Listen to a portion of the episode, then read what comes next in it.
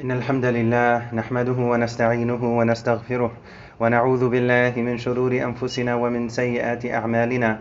من يهده الله فلا مضل له ومن يضلل فلا هادي له.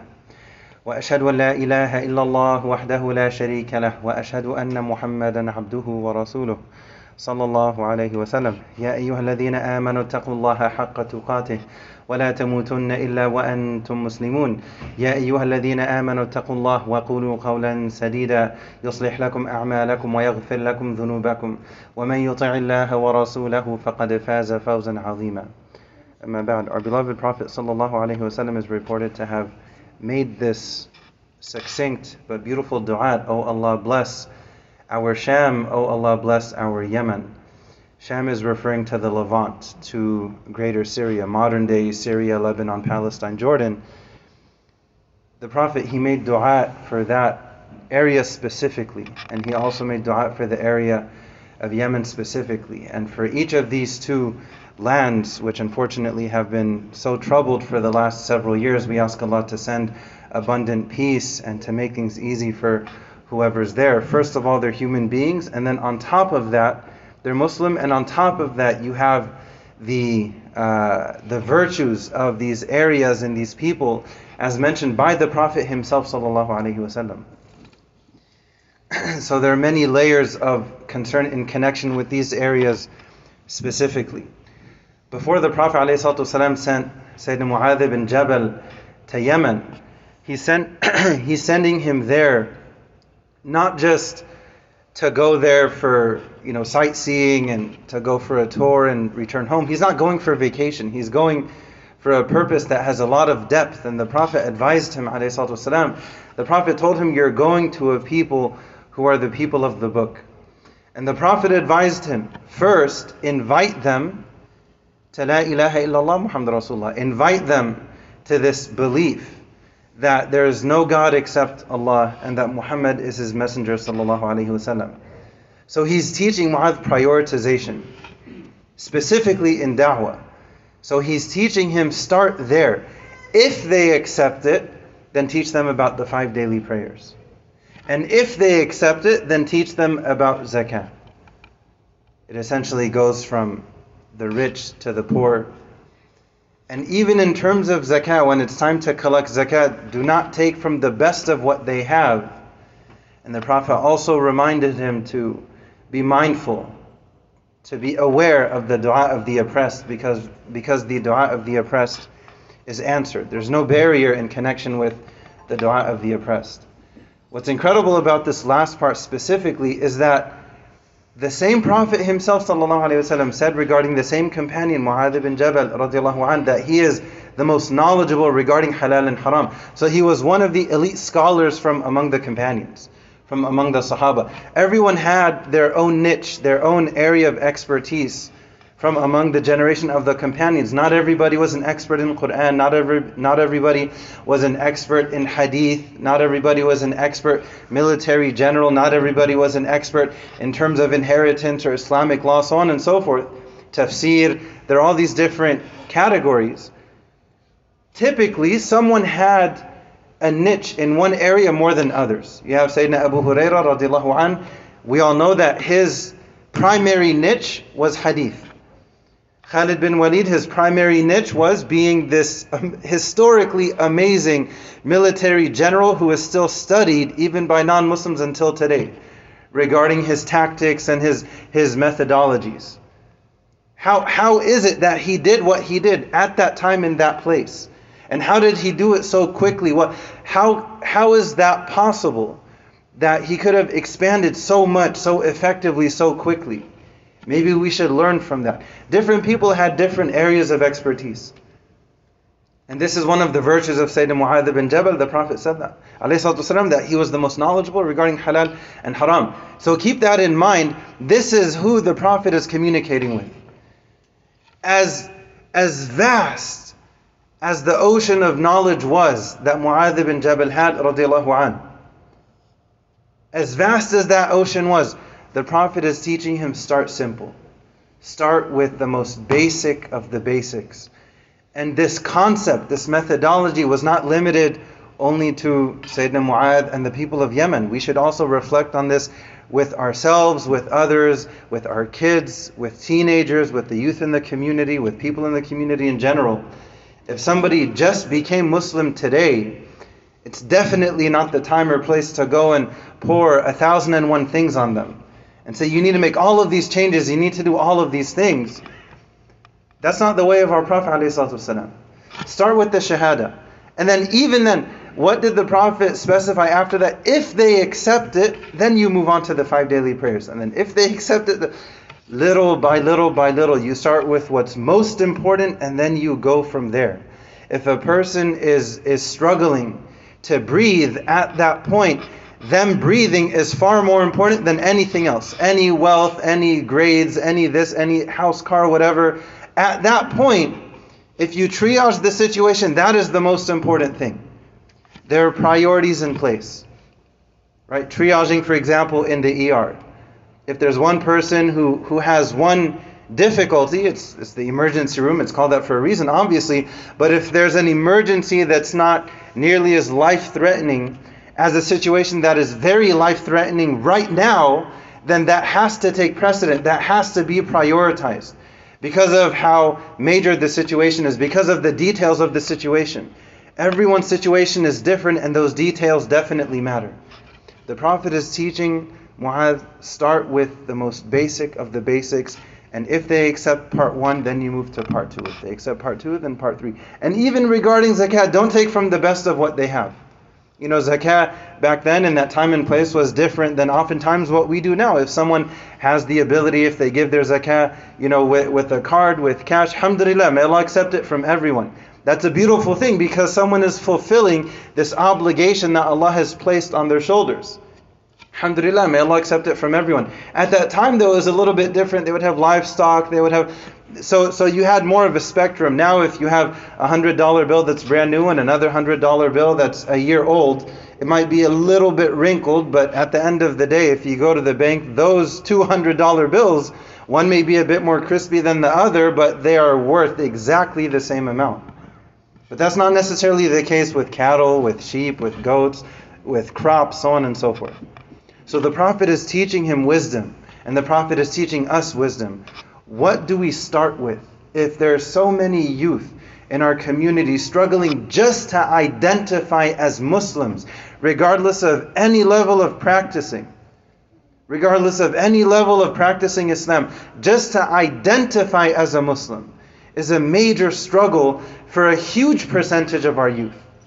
For a huge percentage. So, is it the time if one of those teenagers, if one of those youth, let's say they're 15 or 16, if they show up to the masjid and they may not look exactly how somebody would expect somebody to look when showing up to the masjid, is that really the time and the place to go and to tell them you need to change this, you need to you need to change your haircut, you know, you shouldn't be wearing earrings, brother, and this and that. It's not the time. They may not even be practicing anything related to Islam, and maybe it's a miracle that they even showed up to a masjid.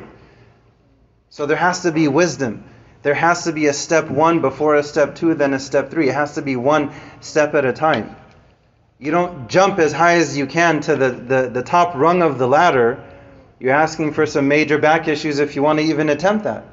One step at a time. And if we don't do that, then it ends up being harmful. Then it ends up being a situation where there's more harm than good. We have to prioritize. And the Prophet is telling this to Mu'adh radiallahu an, before sending him to a special group of people as the Prophet described them. The Prophet described, you can look it up, the virtues of the people of Sham and the virtues of the people of Yemen. It's incredible, subhanAllah. In, in another narration, the Prophet described the people of Yemen as being kind hearted, being soft hearted. And the Prophet loved that about them, sallallahu alayhi wasallam. Right, so we should connect with these different the, these different ahadith from our Prophet ﷺ and reflect on them and to think, okay, what can I do to help these people? Because first of all, they're human beings. That's enough. Kuntum khayra ummatin ukhrijat linnas. You're the best nation sent forth to mankind. Just benefit people. The first hospitals in humankind were created and developed by who? By Muslims. And they offered health care for free, whether you were Muslim or not, male, female, old, young. It didn't matter. You're sick, we want to help you. You have this illness, how can we help you with that? Free of charge, we just want to help you. Why? Because you're a human being. What if your creed is this or that, or you believe in this or that? If you need help in this area and we can help you, we're going to help you.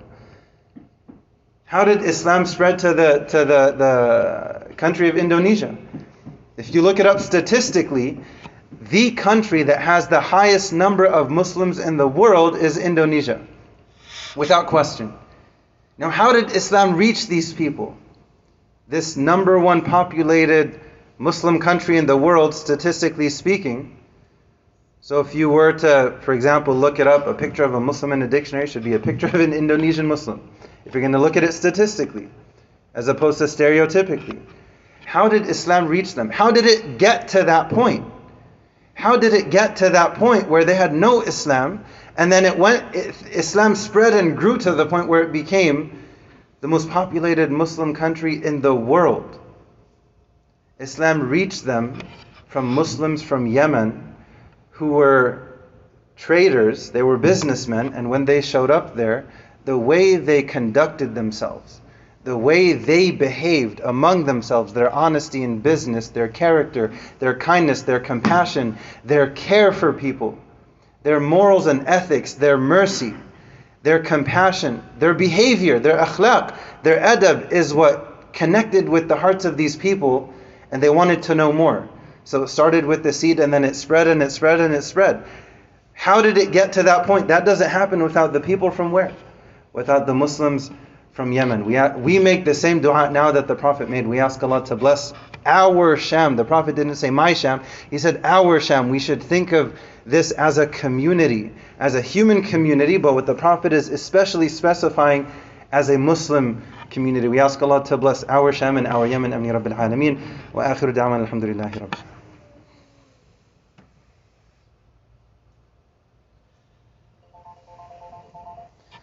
بسم الله الرحمن الرحيم الحمد لله رب العالمين والصلاة والسلام على رسول الله وعلى آله وصحبه أجمعين إن الله وملائكته يصلون على النبي يا أيها الذين آمنوا صلوا عليه وسلموا تسليما صلى الله على محمد صلى الله عليه وسلم One of the consistent action items that we're reminded of when we go through the Quran from cover to cover is the importance of charity, the importance of giving sadaqah. And Allah reminds us time and time again if you give something, and it's not necessarily about a specified amount.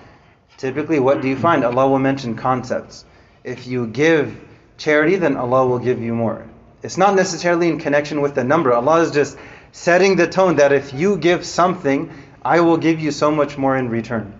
And the Prophet taught us that when you give charity, it's very effective in two ways, especially. One is prevention. When you give charity, it's very, very helpful for prevention. And we ask Allah to protect all of us, Ameen Rabbil. And it's also effective for cure. So, from both angles, now what can we take from this? whatever situations we're dealing with, if things are going good, if things are going bad, if a person can give charity, then to give charity because it'll speed up the process of their situation improving. If a person already has good, of course, anybody and everybody wants more good. So let them give charity and Allah will give them more good. And if situations are difficult, if they're challenging, we ask Allah to help all of us. How can they take their situation from bad to good and then from good to better to give charity? if they give something, and it may not be a huge amount, it doesn't have to be. But if you can give something for the sake of Allah Azza wa we all know the story. A lady with a checkered past gave water to a dog, Allah forgave her and, and granted her Jannah. What was the quantity of that water? Very small. Uh, just to, to scale things in, in, you know, in a language that we can understand, that may have been 50 cents worth of water. But with Allah, that 50 cents worth of water was multiplied over and over and over to infinity. So she ends up in Jannah, in paradise. Khalidina fiha abada. Regardless of the mistakes that she may have made before, because she did that sincere act for Allah.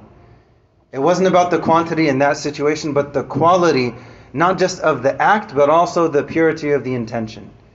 You don't know what act you may do that Allah accepts it, and that becomes your, your one way ticket to Jannah. So we should not refrain from giving even a small amount. We shouldn't think that, well, it's only five bucks, what's the point of giving it? No, no, no. The, the Prophet taught us والسلام, to give charity even if it's half of a date, even if it's part of a date. Quantitatively, what's that really going to do?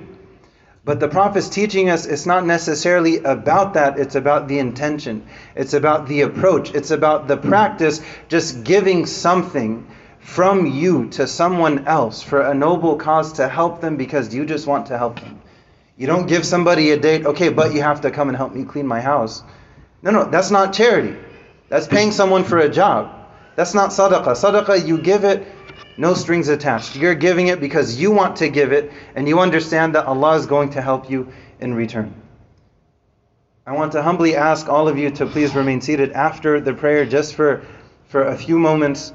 We do have an organization in town, Pure Hands for Relief in Yemen. And some of the statistics that were mentioned to me just before this are astonishing. The amount of devastation that has occurred in Yemen in terms of the people and the schools and the hospitals and, and the families, the people, the people who are also Muslim, who are also from this special area the Prophet loved. And you still find those qualities of kindness and soft heartedness in those same people until today. As our Prophet mentioned, sallallahu alaihi wasallam, that kindness, that soft heartedness, that tenderness. So I want to encourage myself and everyone here to step up to the plate. Let's do something. Let's give something. If a person can step up and give more than something, may Allah bless it and give so much more. You notice in the Quran, time and time and time again, what is Allah? What is Allah saying, subhanahu wa ta'ala, regarding charity? Allah is reminding us, because Allah knows the nafs. The nafs hates charity. Shaitan hates charity. But our iman loves charity. Allah loves charity. So by doing that, we can elevate. And by not doing that, then we end up we end up paying the price if we can, but then we don't. If a person cannot, totally understandable. But if we can and we do, الَّذِينَ يُنْفِقُونَ فِي السَّرَّاءِ وَالضَّرَّاءِ Allah praises both those who give when they're wealthy and they give when times are tough. Allah didn't specify a number. Allah didn't say those who give a hundred gold coins when they're rich and they give one silver coin when they're poor. That's not what Allah said. Allah just left it open. It's wide open. Allah tells us time and time and time again the value of charity, how much you get in return. And then one time in the Quran, Allah says, "Ash-shaytanu ya'idukum al-faqr." Allah tells us one time, so several times Allah says, Give something, I'll give you so much more in return. And, and, and, and the list goes on. The virtues go on for charity, any amount. But then one time in the Quran, Allah tells us that shaitan promises you poverty, but sometimes on a practical level, we act like they're switched. Sometimes the way that we go about our day to day lives, it's as if Allah tells us dozens of times in the Quran, shaitan promises you poverty, shaitan promises you poverty, shaitan promises you poverty. And then it's as if at times, one time in the Quran, Allah says, if you give charity, then I'll give you so much more in return. Sometimes on a practical level, that may be how we go about things, but what we want to do, we want to reverse that, we want to switch that, we want to give what we can. And even for the kids who are here, if you have a penny in your pocket, please give it today. And Allah will give you more in return. Allah will help you more in return. Allah will help us more in return. Because what did the Prophet say? He said, Our Sham and our Yemen. We ask Allah to send peace to these lands. We ask Allah to make things easy for them. We ask Allah to guide us and to forgive us and to help us to do what we can to come closer to Him. We ask Allah to accept all of our efforts. We ask Allah to make us people of taqwa, to make us people of God consciousness, because Allah only accepts from people of taqwa. إِنَّمَا يَتَقَبَّلُ اللَّهُ مِنَ الْمُتَّقِينَ We ask Allah to make us all from among them us and our loved ones. Ameen Rabbil Alameen. Also keep in mind, and we know this, that you can give the charity. It's $100 a month to support a family of seven. Think about, compare that to the, the bills and expenses that we have here. It's totally different. But the, the majority of the country is suffering from starvation. Something that we, we cannot even imagine. Can you imagine if the majority of the US was suffering from starvation and then maybe there was some help a little bit here and there? Imagine the majority. So, what kind of ummah are we? Now, Allah said, Kuntum khayra ummatin ukhrijat linnas. Yes, the Sahaba radiallahu anhum, they stepped up to the plate. They lived that ayah.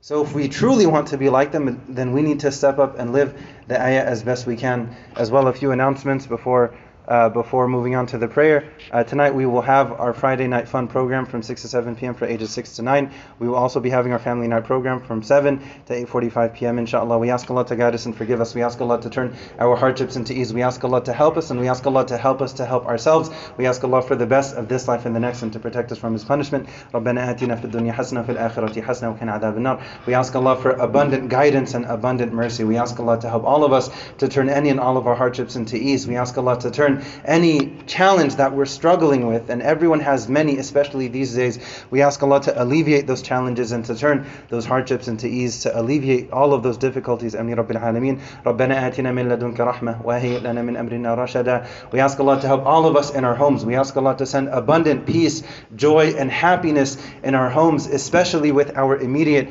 families. Ameen Rabbil Alameen. ربنا هب لنا من أزواجنا وذرياتنا قرة أعين وجعلنا للمتقين إماما. We thank Allah for His abundant blessings, those we're aware of and those we're not aware of. And we ask Allah to increase them upon us. And we ask Allah to open our hearts and to make us from among the generous. Allah loves generosity. Allah is Al Kareem, the most generous. So we should try to live that concept as best we can. إن الله يأمر بالعدل والإحسان وإيتاء ذي القربى وينهى عن الفحشاء والمنكر والبغي يعظكم لعلكم تذكرون وأقيموا الصلاة.